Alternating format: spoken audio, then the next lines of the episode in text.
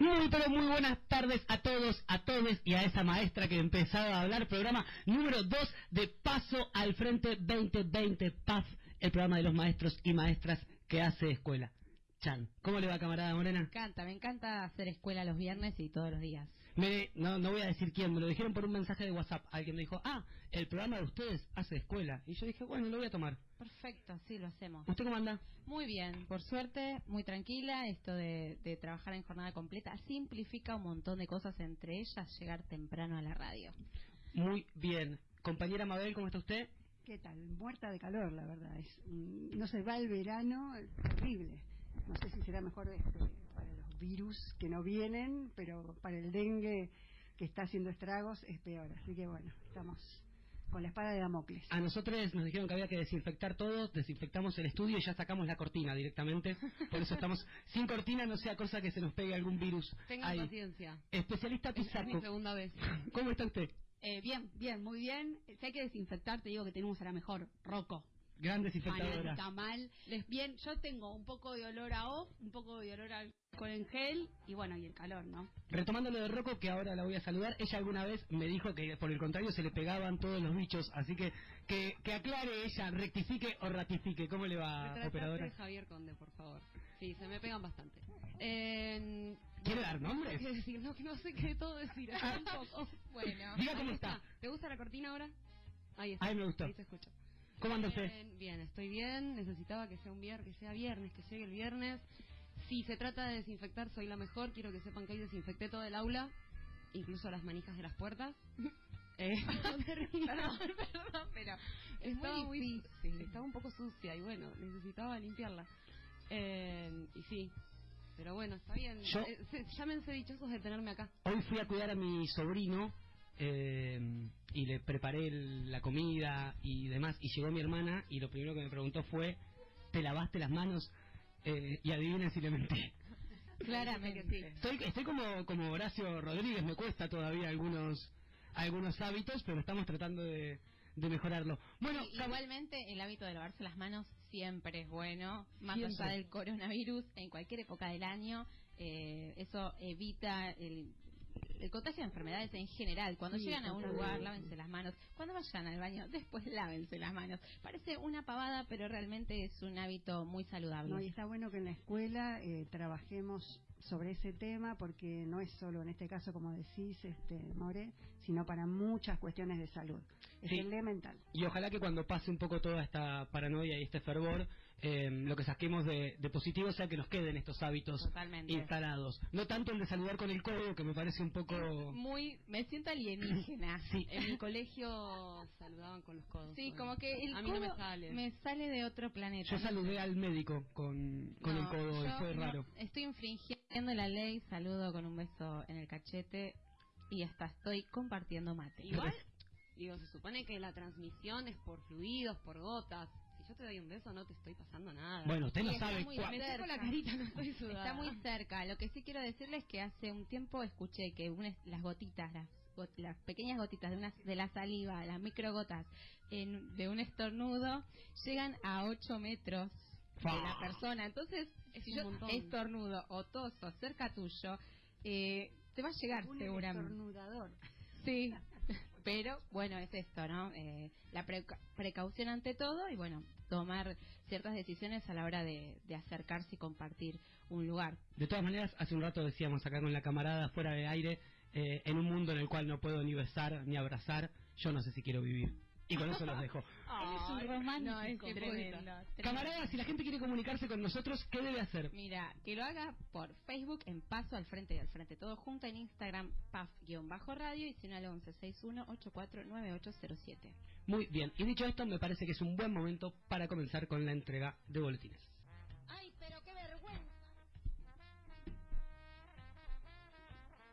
Se fue la maestra por el coronavirus, abandonó el salón de clases. ¿Sabes que Creo que estaría bueno que los saludos también nos lo hagamos ahí por WhatsApp. ¿Qué les parece? Nos mandamos unos mensajitos en vez de darnos un beso en el cachete o no. ¿Qué quiere, qué, qué- qué quiere que me diga? Eh, bien, Digo, sin, sin, sin la maestra que, que empiece a hablar, podemos entregar igualmente las notas. Digamos que en las escuelas las cosas están un poco un poco alteradas. A ver, Pasa en los actos, viste, que practicas todo el mes y el día del acto no te anda el audio, puedes creerlo. bien, mientras tanto aprovecho para saludar porque no lo nombramos. Eh, saludamos a Liliana, pero no saludamos a nuestro productor Ernesto que está ahí luchando con el teléfono celular a ver si podemos recibir el caudal de mensajes que suelen llegarnos los viernes. Aprovecho a saludar a las compañeras del Distrito 3 de T para 3, que el viernes pasado no pudimos hacer la comunicación que, que queríamos, pero sabemos que empezaron muy bien este 2020, ellas también, al igual que a vos docentes, certezas de a pie, voces maestras, Sintonía Educar, estoy nombrando todos programas de radio realizados por docentes. Exacto, podemos contar un minuto. Hoy tuvimos poca poca disponibilidad del espacio antes de entrar porque estamos grabando unos spots para, para la marcha Orleti Olimpo que no sabemos si se va a llevar a cabo o no. Eh, así que perdonen, mi, mi desprolijidad tiene que ver con eso. Pero ya vamos con la nota. A ver, a ver, hagan silencio, que vamos a entregar los boletines. Habrán visto un, bolet- un video que circula donde nuestro benemérito jefe de gobierno, en el medio de una charla con el suministro de salud, en donde dice y nos explica cómo tiene que, que estornudar la gente, que es cubriéndose con el codo, estornuda. ¿Y con qué se tapa? Con la mano. la cara. Bien, con la mano. Sumado a eso, eh, estamos viviendo en los colegios una situación un poco compleja porque no fumigan, está lleno de mosquitos, tenemos... Va, nos faltan insumos, no hay jabón, no hay alcohol, Pará, hoy mandaron tres jabones, Rocco. es un montón. Bueno, eh, entonces el insuficiente de esta semana va a ser otra vez para la reta porque no nos cuida. Ay, pero qué vergüenza, qué vergüenza, tiene insuficiente. Muy bien, voy a entregar yo el regular de esta semana y el regular se lo puse a una situación eh, con varios actores en juego. Para los que no saben, les cuento, en la fiesta de la vendimia, la fa- tradicional fiesta que se realiza en Mendoza, estaba preparado como acto de cierre que toquen los palmeras, ¿sí? quienes se hicieran eh, popularmente famosos con temas como El Bombón Asesino y recientemente Zabalé, Zabalé, Zabalero.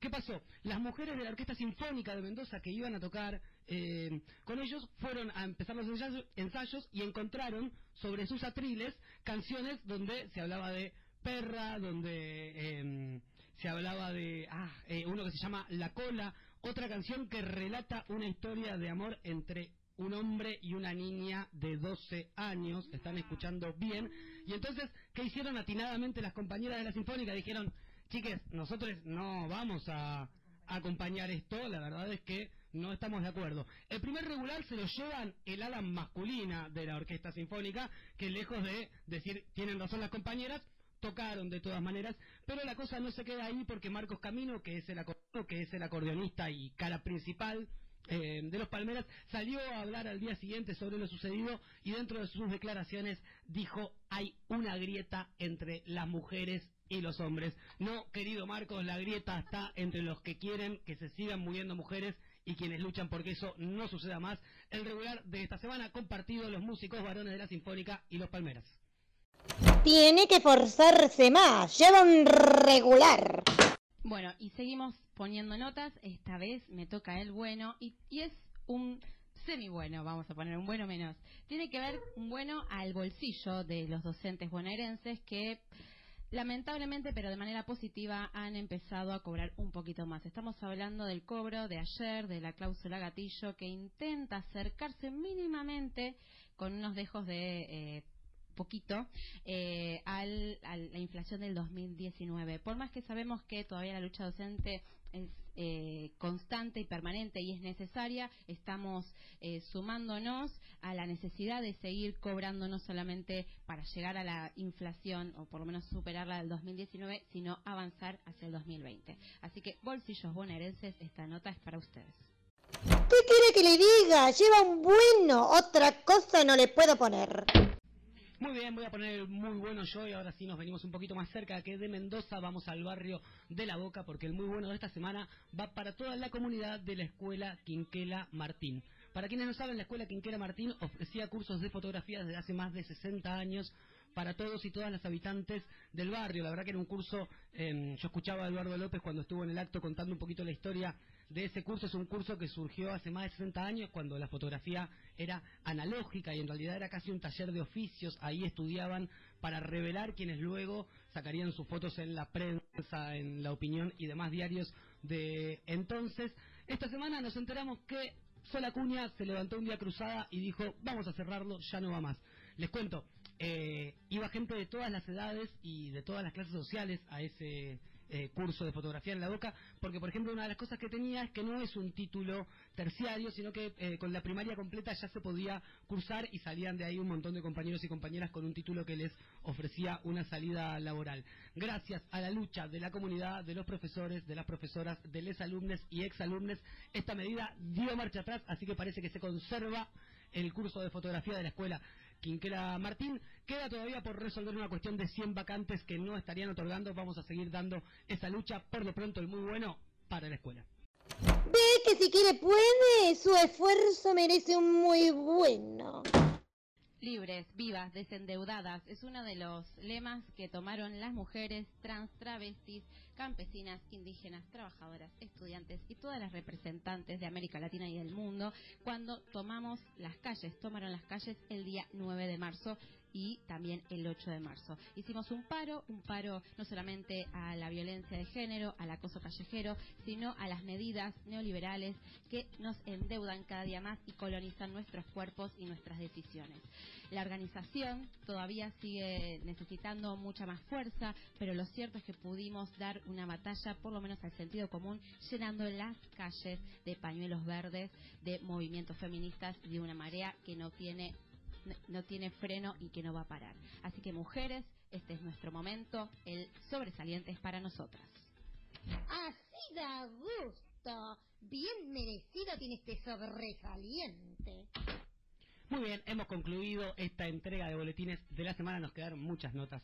Afuera estuvo complicado. Nótese que no le dimos nota al coronavirus. Coronavirus, no te tenemos miedo. No vamos a hablar todo el programa de voz. Un poquito nada más. Un poquito. Cada bloque. Bien, vamos a presentar la consigna musical de esta semana porque volvió con todo la consigna musical, que aparte me gusta porque es exclusiva de gente mayor de Facebook. No, Ay, ¿cómo es eso? Sí, la consigna musical se queda en Facebook, hay tensiones ahí, Instagram es para otra cosa. PAF es un programa que tiene contenido exclusivo de Facebook y contenido exclusivo de Instagram. Estoy a punto de cumplir 40. A Facebook, chiquitas. Ahí estoy. Muy Esa bien. es la brecha. Y vuelvo a abrir el fotolog, le diría. Eh, bien, la consigna musical de esta semana, como venían a acompañarnos les integrantes de Infancias Libres, que ya están acá del otro lado del vidrio y vamos a estar hablando con ellos dentro de un ratito. Ah, pero no tenía que ver con eso la consigna, me fui para cualquier lado. A la ver, consigna eh, era del coronavirus. claro, Esa fue la que no quedó, la de la infancia. La temporada anterior de PAF estábamos eh, dando consignas que tenían relación al eje de la entrevista o nuestras invitadas. Esta vez estuvimos corriéndonos un poquito de ese eje y empezamos a incursionar por otros temas y justamente como estamos hablando de enfermedades y coronavirus, esa consigna tenía que ver con eso. Estábamos buscando canciones que tengan que ver con enfermedades. Síntomas, sí, remedios y demás. Quiero agradecer a Gise de Metro, a Carolina Rodríguez, a Manuela, a Marcelo Ciarcoma, a Rosita Aérea, a Noelia Laino, a Maikis, compañera de la radio, a Natalie Revert, a María Eva Alfonso, a Carlos Pisaco y a Giselle Rivalov por sus participaciones y vamos a escuchar en primer término de la banda mendocina, mi amigo Invisible, me cuidé tanto.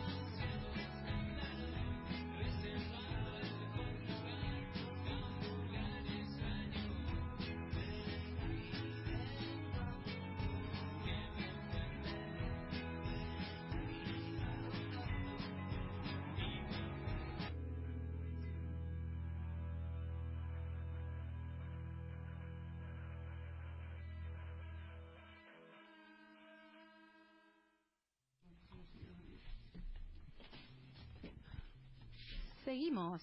Gracias, porque yo no me había dado cuenta. Seguimos. Estamos poniendo alcohol en gel. Estábamos acomodándonos para empezar el segundo bloque, sí, alcohol en gel, tomar unos mates y también estábamos, no, nos quedamos así porque ya llegaron nuestros invitados, estamos charlando un poquito, preparando la entrevista y bueno, estamos muy emocionados.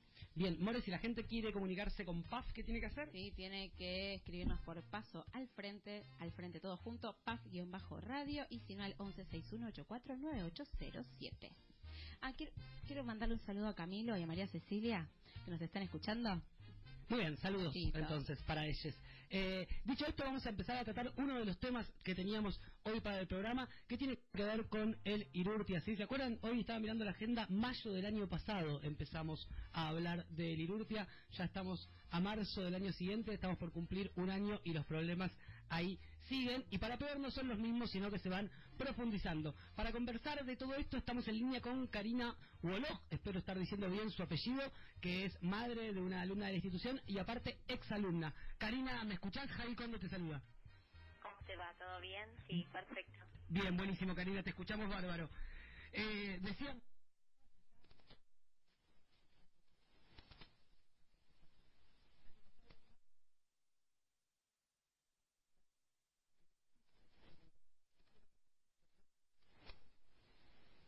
No entregaron completo el edificio, lo entregaron a la mitad.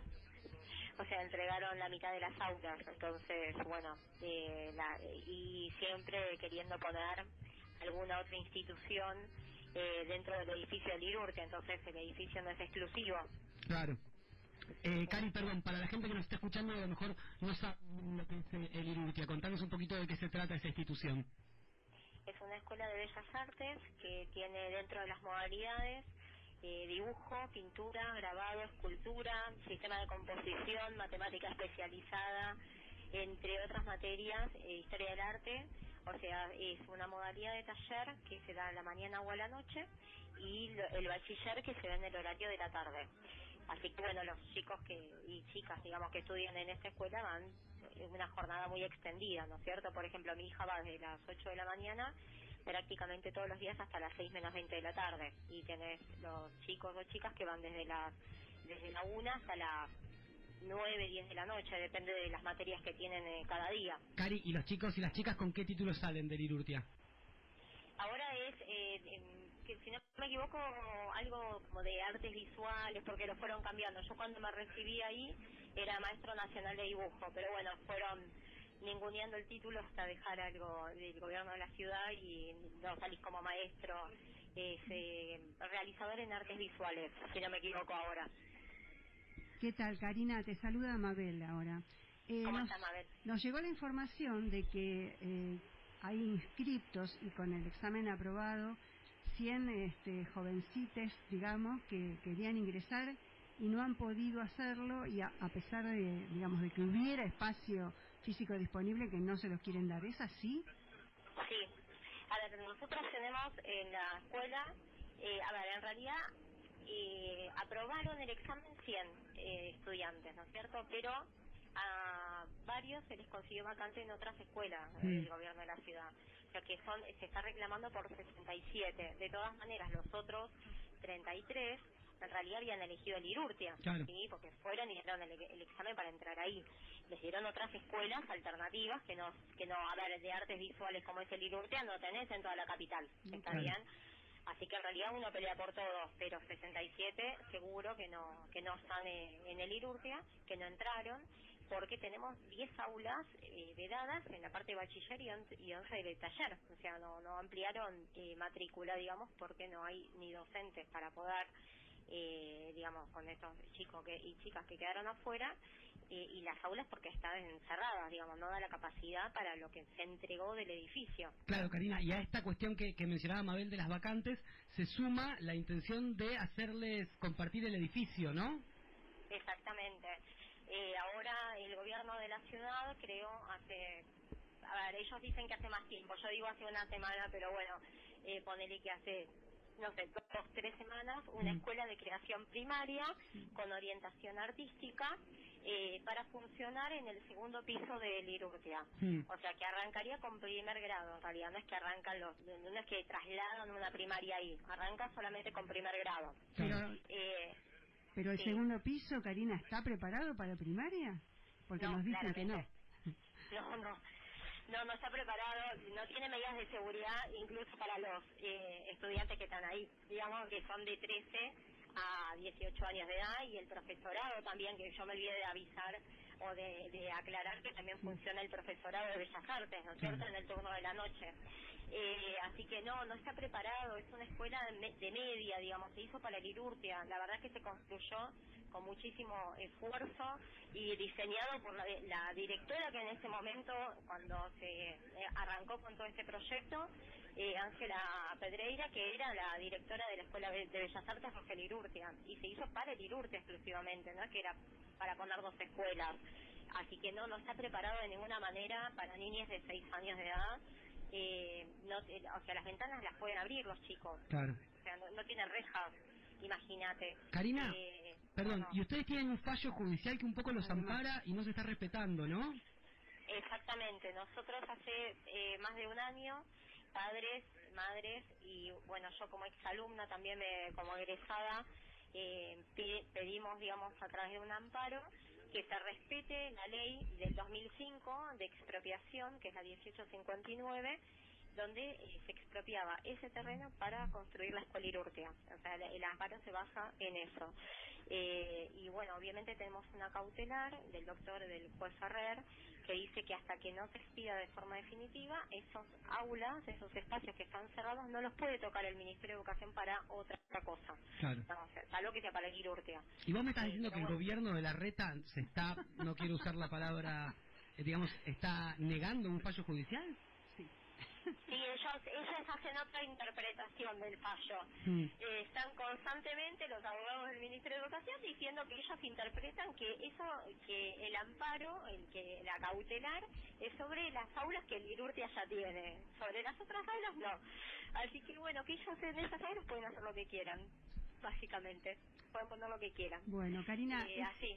es un tema que vamos a seguir porque realmente es escandaloso y nos sumamos a la consigna que vienen levantando, el Irurtia para el Irurtia. ¿sí? Exactamente. Bueno. Sí, aparte te- eh, tengamos en cuenta que el lunes fue la gota, rebalsó el vaso, mandaron a la policía para que pudieran ingresar la gente de primaria, digamos. Mm. Fue patético. Bien, Cari, ¿y tenemos alguna me- algún plan de acción, alguna medida próxima como para acompañar?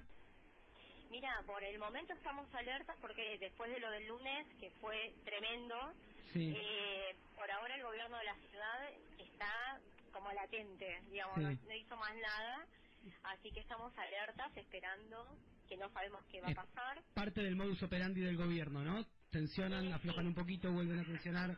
No, no, aparte las presiones a los directivos fueron tremendas, de- tremendas. O sea, eh, no, no puedo en, en poquito tiempo eh, relatarte todo lo que fue la semana pasada, pero fue tremendo, caótico eh, y además eh, eh, falta de criterio, porque decíamos todos los días nos decían una cosa distinta para tratar de ingresar. Así que bueno, el- por ahora estamos alertas y obviamente difundiendo lo que está pasando y seguimos con el fallo, ¿no es cierto? Esperando que, el juez Ferrer siga dictaminando lo que nosotros le vamos peti- peticionando, en este caso nosotros de- denunciamos una irregularidad por parte del Ministerio de Educación, ¿no? De que no acata el fallo. Seguro, Cari. Bueno, sepan que cuentan siempre con este espacio de paso al frente para seguir acompañándoles. Eh, que la esperemos, acompañando eh, en la lucha desde el inicio. esperemos que la próxima vez que hablemos sea para darnos buenas noticias. Desde acá te mandamos un abrazo grande. Muchas gracias, gracias por estar y un beso para todos por allá también. Dale, saludos. Pasaba entonces Karina contando un poquito la situación de, de Lirurtia. Empieza a agotar, ¿no? Un poco todo el tiempo, cuando no es el Lirurtia es el Ramos, cuando no es el Ramos es el Roca, y así seguimos todo el tiempo abriendo frentes de batalla. Eh, parece ese jueguito cuando yo era chiquito e iba al Sacoa que iban saliendo los topitos y vos tenías que estar atento a pegarle al topito por donde salía. El gobierno de la reta es un poquito eso, ¿no? Sí, Cuando- es, es el si pasa, pasa. Si pasa, pasa. Sí, igual ya. Y de última se equivocaron. Sí, en- puede ser. Digamos que en, ya lo hemos dicho en otras oportunidades, Bullrich también lo manifestó, abren 11 frentes como para tenernos entretenidos, luchando y reivindicando, y bueno, ahí está nuestra inteligencia y nuestra creatividad para organizarnos como comunidad educativa y frenar este tipo de avasallamientos. Bien, tenemos columna de ESI, vuelve para decidir y vuelve con sorpresas porque tiene su propia apertura. Reivindico mi derecho a ser un monstruo. No quiero más cargos ni casilleros a donde encajar. Dice que sí, mi H2O.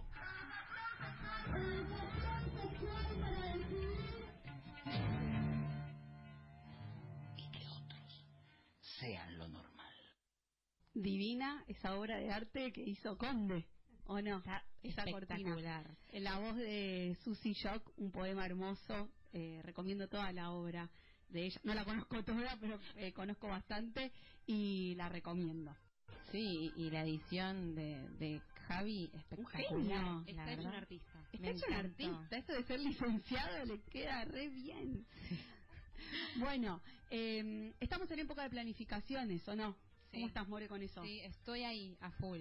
Ciencias sociales a pleno. Bien, eh, marzo, abril, época de presentar planificaciones anuales, de empezar a decidir qué recortes vamos a hacer. En esta columna ya hablamos un montón de veces que nosotras siempre estamos dando educación sexual integral, ya sea por darla, por no darla, por obst- obstaculizarla, por favorecerla. Toda educación es sexual, ¿en eso estamos de acuerdo? Sí, totalmente. Perfecto. Ahora bien, nuestros alumnos tienen derecho a recibir educación sexual integral, así como tienen derecho a recibir contenidos de matemática, prácticas del lenguaje, etcétera, etcétera. Entonces, desde aquí, desde esta columna y desde este programa, nos preguntamos, ¿por qué planificar para algunas áreas sí y para otras no? La idea de hoy es darte algunas ideas o algunos tips Bien. para hacer tu planificación de educación sexual integral y no caer en la trampa de la transversalidad. ¿Escucharon esa palabra? Sí, Es la escuché. mentira. ¿Cómo Bien, tanto en la ley de educación sexual integral como en los lineamientos, hablan de eso de la transversalidad, de transversalizar los contenidos de ESI Tarde me entero que está mal eso. con... No, no, no, no dije que está mal, dije que es una trampa. ¿Por qué? ¿Podría ser que está mal cuando es una excusa? Cuando es- la excusa es decir, no planifico porque lo trabajo Es sí, es transversalmente. todo. Y es una mentira. Ay, More, ni que hubiésemos charlado esto antes.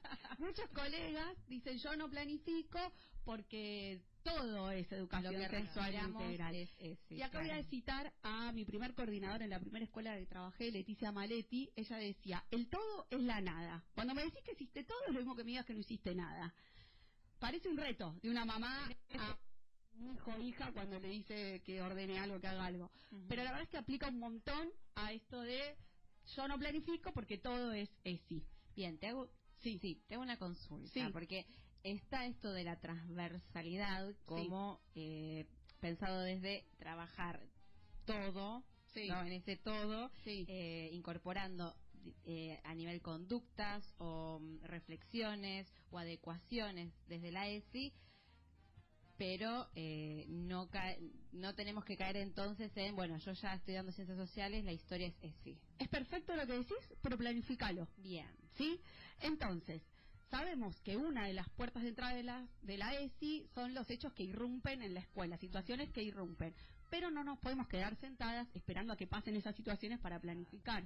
La planificación que nosotras hagamos nos va a dar como un colchón o un espacio propicio justamente para recibir esas situaciones, amortiguarlas y ahí ver qué hacer. Bien. Primero vamos con los materiales básicos que tenemos que tener a mano cuando nos sentamos Bien. a planificar. Me siento ¿Te computadora, computadora sí. y mates, pues, mates y tenemos primero los lineamientos curriculares de CABA para nivel primario. Es un libro azul. Bien. Está en todas las bibliotecas de las escuelas y si no, te lo bajás por internet. Sí. ¿sí? Este libro tiene toda una primer, o cuadernillo, ¿no? Tiene toda una primer parte teórica acerca de la sexualidad, el enfoque que se utiliza y después tiene una segunda parte con los contenidos. Los contenidos están organizados en dos ejes. El eje del cuerpo y el otro eje es la relación con uno mismo y los demás. Y ahí, en esa parte, hay un cuadro recontra claro que tiene los contenidos grado por grado. Hay un cuadro para primero y segundo, primero, segundo y tercero, otro para cuarto y quinto y otro para sexto y séptimo. Bien. facilísimo. ¿Se Bien. pueden usar algunos contenidos del primer ciclo para segundo y viceversa? Sí, siempre le vas a dar la profundidad, como haces con cualquier otro área, ¿sí? Lo vas a complejizar más o menos según lo que quieras trabajar. Después tenés el cuadernillo de Nación, los lineamientos eh, curriculares para la educación sexual integral, que es un libro celestito, un poco más finito que el otro azul. Está en todas las bibliotecas también y está también para descargar por internet. Lo que tiene este cuadernillo es también una parte general con los propósitos. Justamente este cuadernillo habla un montón acerca de la transversalidad o de darle espacios específicos a la ESI. Y después tiene la parte inicial, primaria, secundaria, terciario, etcétera, etcétera, todos los niveles educativos. Y está dividido por ciclos y te explica cómo abordar la ESI, la ESI transversalmente. O sea, a partir de cada área, prácticas de lenguaje, ciencias sociales, etcétera, cómo abordar la ESI. Muy bien. Y por último, el cuadernillo de Nación, que es el, la serie de cuadernos de ESI, que es uno medio color naranja, que tiene como una foto de unos chicos y unas chicas jugando en la tapa. ¿Que es como una revista? No, no, ese ese es otro. Ese es un cuadernillo color naranjita, Sí, marroncito, sí, sí, sí, que también está en todas las bibliotecas. Que, que es de la misma tip- el mismo El mismo tipo que los otros dos, sí. Y también tiene una parte más general y después tiene una parte con propuestas para algunos de los contenidos. Bien. Las propuestas son para ambos ciclos y ponele, si la propuesta está toda desarrollada para primer ciclo, después al final te pone algunas sugerencias si la querés adecuar para segundo ciclo. Y viceversa. Y por último, el otro material que tenés que tener es, son tres hojitas, tres hojitas, nada, que es la resolución 340-18, que es un listado de contenidos que actualizan un poco, porque estos libros, estos cuadernillos son de do- 2009, como que en algunos aspectos quedan medio viejos, medio antiguos, entonces tenés esta actualización de contenidos que, por ejemplo, incluye el contenido de identidad de género, que en, en estos lineamientos curriculares no está. Bueno, con estos libritos y estas hojitas que tenés en todas las bibliotecas de tu bar- no, de las escuelas y que también te las puedes bajar por internet, acaban las dos formas que hay de planificar. Sé que hay tantas formas de planificar como docentes eh, hay. en las aulas. Yo te tiro dos y vos te fijas si te sirve. Perfecto. Una es si vas a destinar un espacio específico, un bloque semanal para dar ESI, bueno, agarrás todo este material, elegís qué contenidos vas a trabajar y como ya dije, como algunas secuencias o algunos temas quedan un poco viejos, bueno, hay muchísimo material actualizado en Internet y si no puedes escuchar nuestra columna, las que ya pasaron y las venideras, para profundizar el contenido que hayas elegido. Eso si vos destinás un espacio específico, un bloque semanal para dar ESI. En el horario pongo ESI. Exacto. La otra forma es la de la transversalidad. Entonces, ¿por qué esa cara? Si optás por esa forma, es muy fácil. Agarrás tu planificación anual, ponele Morena reaplicada, ya la hizo seguro, su planificación de prácticas del lenguaje. No, y ciencias sociales, sí. Ah, sociales, la perdón. tengo, ya la tengo. Y le empezás a hacer preguntas a la planificación y te haces preguntas vos mismas. Por ejemplo, prácticas de lenguaje, agarras y empezás a mirar tu planificación. Poesía, por ejemplo. ¿Aparecen mujeres en ese material que voy a trabajar? Si aparecen, ¿cómo aparecen? ¿Qué hacen? ¿Qué sienten? ¿Cómo son? ¿Son representativas? ¿Son hegemónicas? Si vamos a trabajar en base a una obra literaria, si vamos a trabajar con artículos periodísticos de, de determinado tema, por ejemplo, ¿quiénes escribieron esos artículos? ¿Desde qué mirada lo hicieron? Trabajo una obra literaria. Todos los personajes que aparecen ahí son cis. ¿Qué orientaciones sexuales tienen? ¿Qué, ¿Por qué? ¿Qué sentimientos y emociones aparecen ahí? ¿Vos te haces estas preguntitas? Tenés para planificar todo el año, transversalmente. Es si ahí metes contenidos a lo loco. Después, no sé, agarras tu planificación de naturales, mirás el librito de texto. Viste usamos mucho la secuencia. Sí. No sé si vos planificás desde tu imaginación o usas cosas ya hechas, pero eh, puedes mirar los cuerpos que aparecen es- en esos libros, ¿cómo son? ¿Están todos los cuerpos representados en esa selección que aparece? Sí. Si vas a trabajar algunos descubrimientos, qué sé yo, algunas de esas cosas, la- los científicos, ¿son todos varones? ¿Hay mujeres científicas? Si hay mujeres científicas en tu secuencia, puedes contextualizar un poco y ver cómo fue su trabajo, si le costó o no. Matemática, decís, ¿cómo hago con esa y matemática? Bueno, situaciones problemáticas. ¿Quiénes aparecen en tus situaciones problemáticas? ¿qué están haciendo esas personas que aparecen? Y si estás en segundo ciclo, ni hablar que puedes trabajar porcentajes, estadísticas, gráficos, llueven para trabajar la ESI. Ciencias sociales, bueno, esa es la más fácil, porque en todos los procesos históricos eh, podés, y en los procesos sociales que vas estudiando, hay mujeres, no hay mujeres, ¿qué estaban haciendo? ¿Tenían voz, no tenían voz? ¿Hay niños, niñas, Niñes. eh, niñes? Eh, ¿Qué derechos están en juego? Eh, cuando estudiamos distintas sociedades, por ejemplo, te preguntas cómo se distribuían los roles, qué hacían varones, qué hacían mujeres, cómo eran las familias. Es muy general, pero digamos, son algunas ideas para sentarte a planificar y para perder- perderle miedo al archivo en blanco que no sabes por dónde empezar. Algunas ideas y para profundizar sigan escuchando la columna que vamos a traer mucho material. Excelente. Hermoso, Natalia. Y aparte, creo que desde la formación situada en el área de ciencias sociales, una de las propuestas que hacen Sí. en- Es una tiene, mirada fe- tiene una mirada feminista. Desde el feminismo, eh, sobre todo en los bloques eh, de séptimo grado. Ciencias sociales de séptimo grado es la, la propuesta de trabajo. Excelente Buenísimo. primera columna Me del encanta. año. Te puedo traer mi planificación el viernes que viene y la charlamos. Dale, después. Natalia? Bien, voy a mandar un par de saluditos de algunos mensajes que nos fueron llegando. Saludamos a Flor, que estaba escuchando recién la columna de Nati y comentaba que estaba muy buena. Quiero saludar a Cami también de Heroínas de la Historia, que es eh, un álbum de figuritas, todo de mujeres, nada, que nos van a venir a visitar dentro de poco y también estaba prendida al programa. Y también saludar a nuestra oyente fiel, Karina, que nos está escuchando. Y voy a agregar un oyente fiel, Ani, Anaí, que nos está escuchando. eh, y a mi sobrina también, que te ganamos una nueva oyente. Muy, Muy bien. bien, gente joven. Bueno, vamos a escuchar ahora la propuesta de tema de Gise, también una de nuestras oyentes más queridas, que propuso que podíamos escuchar de Masacre Epidemia.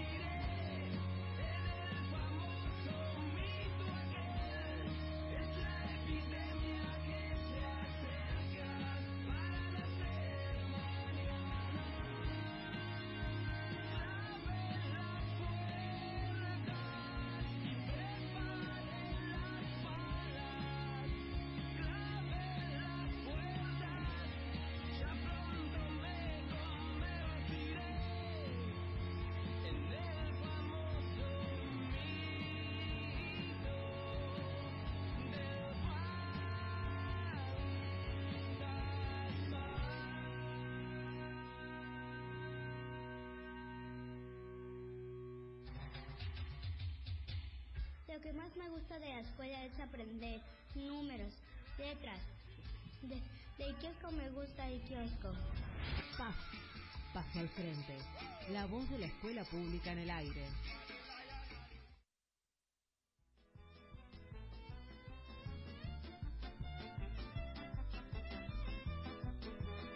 Tercer y último bloque de Paso al Frente, PAF, el programa de los maestros y maestras del Distrito 12, mientras me pongo alcohol en gel en las manos, porque me dijeron que cada vez que salga del estudio y vuelvo a entrar, me tengo que frotar con alcohol en gel. Les comentamos que ya estamos con nuestros invitados del día de hoy en el programa, están sentados acá en el piso con nosotros eh, Martín y Leandro de Infancias Libres. Bienvenidos, chicos. Buenas tardes, muchas gracias por la invitación. Es un placer y un gusto estar con ustedes. Bueno, gracias por la invitación. No, gracias a ustedes. La verdad que desde el año pasado que, que teníamos ganas de, tenerlos acá con nosotros. Cuenten un poquito para la gente que nos está escuchando, que en su gran mayoría sabemos son maestres, eh, ¿de qué se trata Infancias Libres? Eh, bueno, Infancias Libres es una asociación civil sin fines de lucro que, que es presidida por Gabriela Mancilla, mamá de Luana. Eh, Luana, eh, no sé si habrán leído el libro, Luana es la primera nena trans en conseguir su DNI sin trámite judicial En el mundo. en el mundo. Sí. Eh, bueno, y bueno, somos familias que acompañamos las niñeces trans, travestis y adolescencias, eh, bueno, y, y trabajamos junto a nuestros hijos, ¿no? Chicos, este el caso de Luana que, que está retratado en, en el libro La Yolena- experiencia, la experiencia. La experiencia, perdón. La experiencia de, de Luana que está retratada en el libro Yolena Yo Princesa, ¿de qué año es? Eh, es del año Eh, 2000, 2014, sí, 2014. 2014 es el libro de Yonera Yo Princesa. Es un, es un libro donde cuenta la experiencia de Luana, como que lo escribió Gaby, como por todo lo que, que vivió con Luana y es donde nosotros también nos sentimos reflejados, eh, reflejadas en, bueno, en nuestras niñeces también, ¿no? Y ahí es donde conseguimos estar y, y bueno, y ver a Gaby y ser parte de, Infancias Libres, ¿no? Bien, y si tuvieran que contarles a nuestros oyentes o acercarles al concepto de infancias libres, ¿qué, qué les podrían decir? ¿De qué significa infancia libre? Que los dejen vivir, Sí. que se respete sus identidades y la- lo, que, lo que hace sí Infancias Libres es que nuestros hijos tengan los mismos derechos que tienen los, los hijos de, de todos. Es lo que buscamos como infancia. Ustedes chicos se acercaron a, a la asociación eh, porque tenían vivían situaciones similares por una cuestión simplemente de militancia eh, por, por estas infancias libres, digamos, ¿qué fue lo que los, los acercó a ustedes, a, Gabriela y a la asociación? Eh, bueno, lo que nos acercó es, por ejemplo, es, por ejemplo, lo que te estoy diciendo antes, que el libro Yo Nena, Yo Princesa eh, es el reflejo de, de, de las, de, sería de las experiencias de nuestros hijos. Eh, y bueno, y ahí es donde conocimos a Gaby y, y bueno, y de ahí en más estamos con ella. La asociación ya tiene cuatro años eh, y bueno, somos parte militante también y acompañamos a nuestros hijos Claro, tenemos hijos trans, no es que, que es, eh, por militancia lle- llegamos nomás. Bien, un poco, un poco apuntaba a, a eso también la pregunta. Digamos, me imagino que debe haber compañeros y compañeras que tienen hij- hijos trans y también compañeros o compañeras que, que no y también son Sí, parte somos, eh, o sea, Infancia Libre lo que hace es eh, acompañar eh, no solamente a las niñas y los adolescentes, sino también a las familias, ¿no? Porque eh, todos tenemos que hacer un proceso de construcción para entender eh, a nuestras infancias. Totalmente. Y son más de 100 familias que acompañamos en todo el país. Claro, es un montón. Y vamos un poquito ya a- al hueso, digamos. Eh, el lugar de la infancia en nuestro país es la escuela. Eh, y, de, y de eso no caben dudas y, y por suerte es así. ¿Las escuelas de nuestro país están preparadas para recibir infancias libres, para recibir alumnas trans? Eh, mira, el primer lugar de expulsión de una persona travesti trans es la familia. Hoy estamos recuperando ese lugar eh, acompañando y el segundo lugar de expulsión es el sistema educativo. Eh, realmente eh, hay muy poca información nuestras niñeces realmente están pasando situaciones de abuso, de, de distintas violencias, al no al no tenerse capacitaciones ¿no? para poder acompañar a nuestros hijos y es lo que hoy estamos reclamando al sistema educativo ¿no? Sí, que nuestros nuestros eh, hijos sufren demasiadas violencias de parte eh, de, la docencia, de los directivos, porque no entienden. Eh, y también lo que necesitamos, porque lo que está pasando, ahora nos están escuchando solamente en los colegios donde están nuestros hijos, pero en los demás colegios no. Nosotros necesitamos que eh, todos los docentes eh, hagan una capacitación eh, de personas trans y que no haya una resistencia porque también está la resistencia donde no le, no les permiten ser ¿eh? Claro. y sufren violencia y bueno después también tenemos los problemas con los con los baños eh, Cuando hablamos de violencias, no necesaria- necesariamente es física, de adultos o niñas, sino que tiene que ver con estas violencias, sobre todo simbólicas, que creo que es uno de los mayores flagelos que viven nuestras niñas a la hora de ir eh, acompañando la educación con su autopercepción de identidad.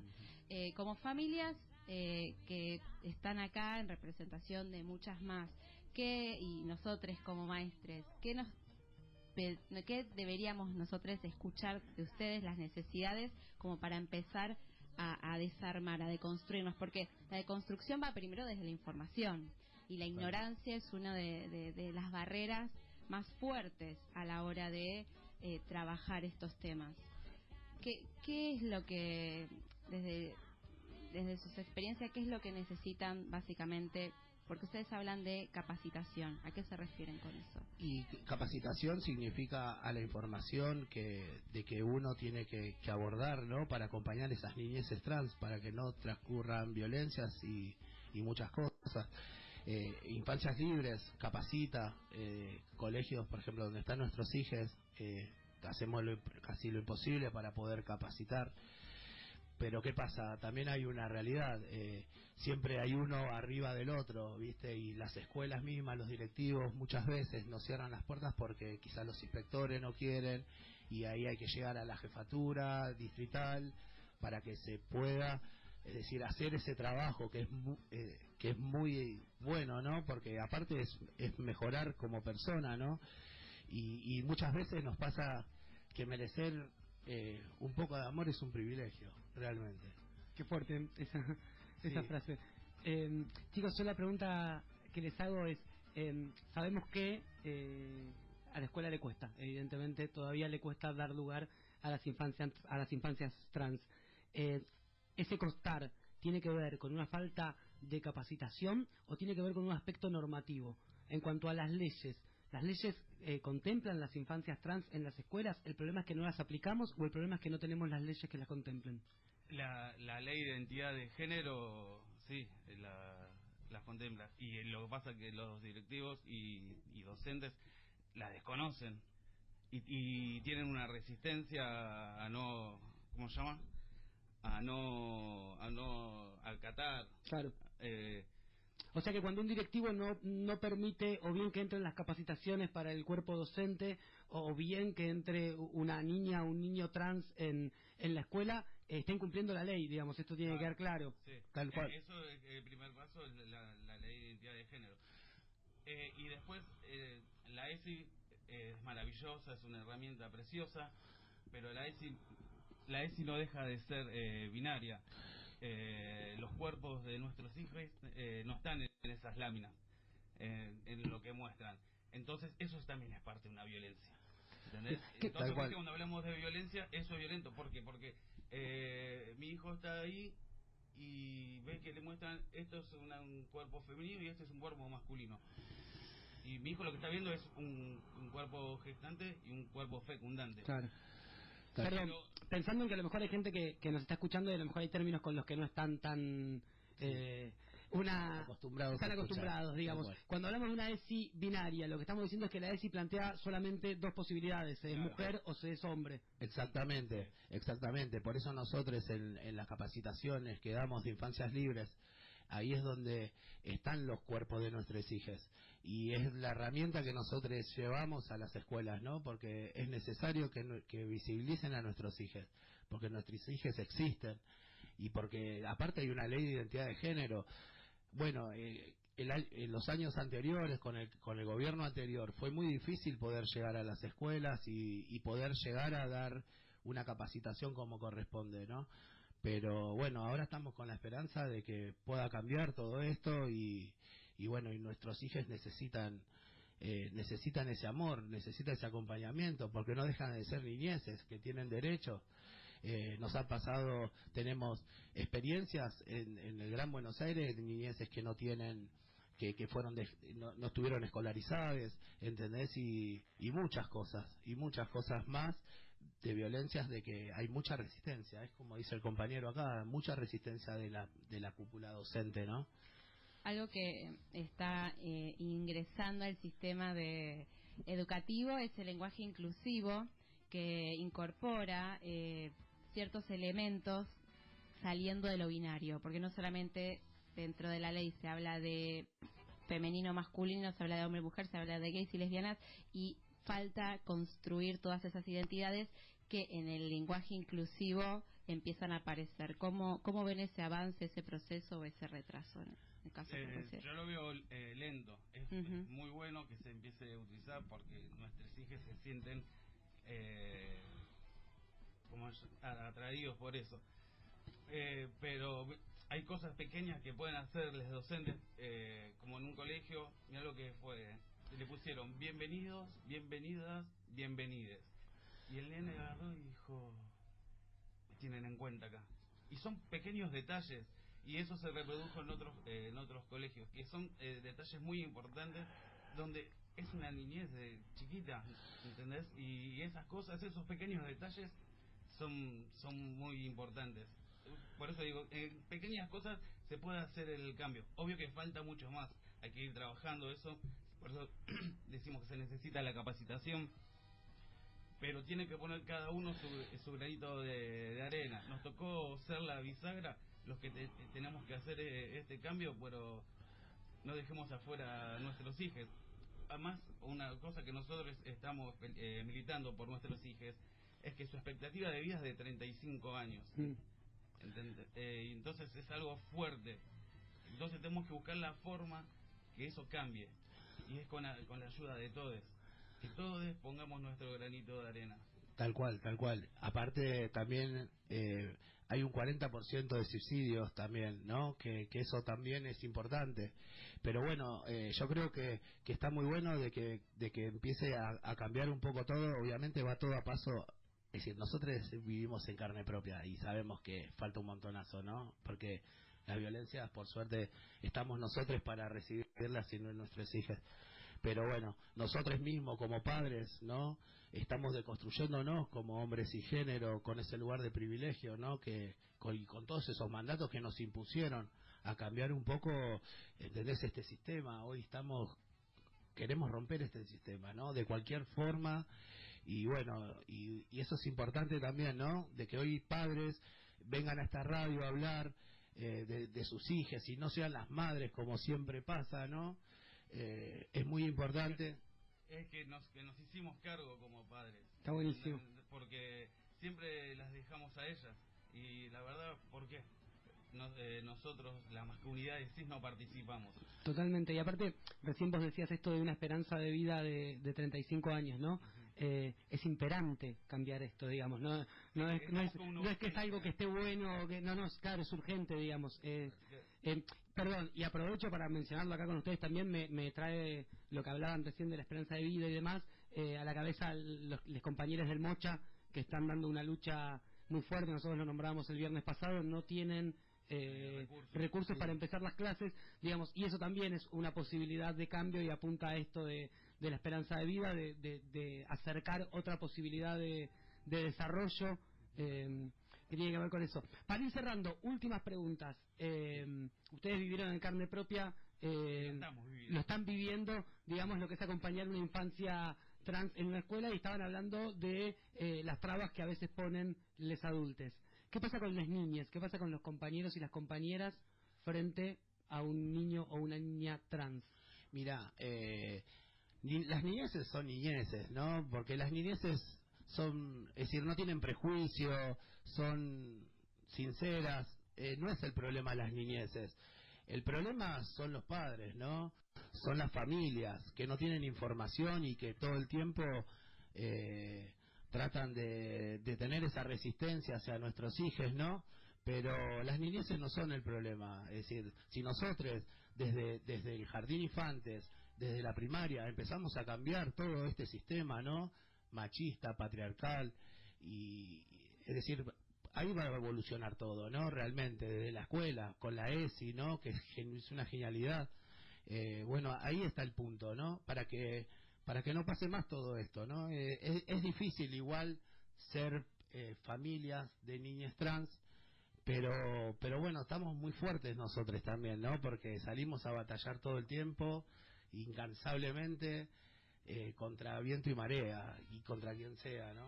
A nosotros, eh, como maestres, me parece que no se nos ocurre decirle otras cosas que perdón. Por un lado, digo, si, si, si representamos la escuela acá, eh, lo que tenemos que hacer es pedir perdón en primera instancia y en segunda instancia agradecerles. Eh, No, agradecerles no, todo esto porque em, estamos convencidos y convencidas de que eh, nos hace mejor a todos, digamos, no es para que, crear una eh, no es que estamos ayudando a alguien, nos estamos ayudando también a, a nosotros. Bien, chicos, para cerrar, eh, les pedimos, si la gente se quiere acercar a Infancias Libres, Sí, eh, tenemos en Facebook Infancias Libres eh, para cualquier persona que lo necesite. Después está en el Instagram Eh, Libres Infancias. Claro, en Instagram Libres Infancias. Y bueno, eh, está Gaby Mancilla, que es nuestra que es nuestra compañera de alma, que es es increíble y bueno, y eso, ¿no? Realmente es un placer también estar con ustedes acá y, y que nos escuchen y bueno, esto es un grano de arena que tiene que salir de acá y multiplicarse, ¿no? ¿hay chance de que las escuelas se contacten como para que los docentes y las docentes reciban capacitaciones? Totalmente. Eh, o sea, Sí, sí, sí. hay capacitaciones y se va eh, publicando en el año, se hacen una, aproximadamente 6, 7 capacitaciones que... Sí, un son- poco más, un poco más. Un poco más, que es... Eh, Durante- Porque bueno, con esa plata se hace compra de material para Obvio. trabajar con las niñeces, porque nosotros como asociación nos, nos juntamos cada tres domingos para, bueno, para deconstruirnos y para que nuestras niñeces se encuentren Con sus pares.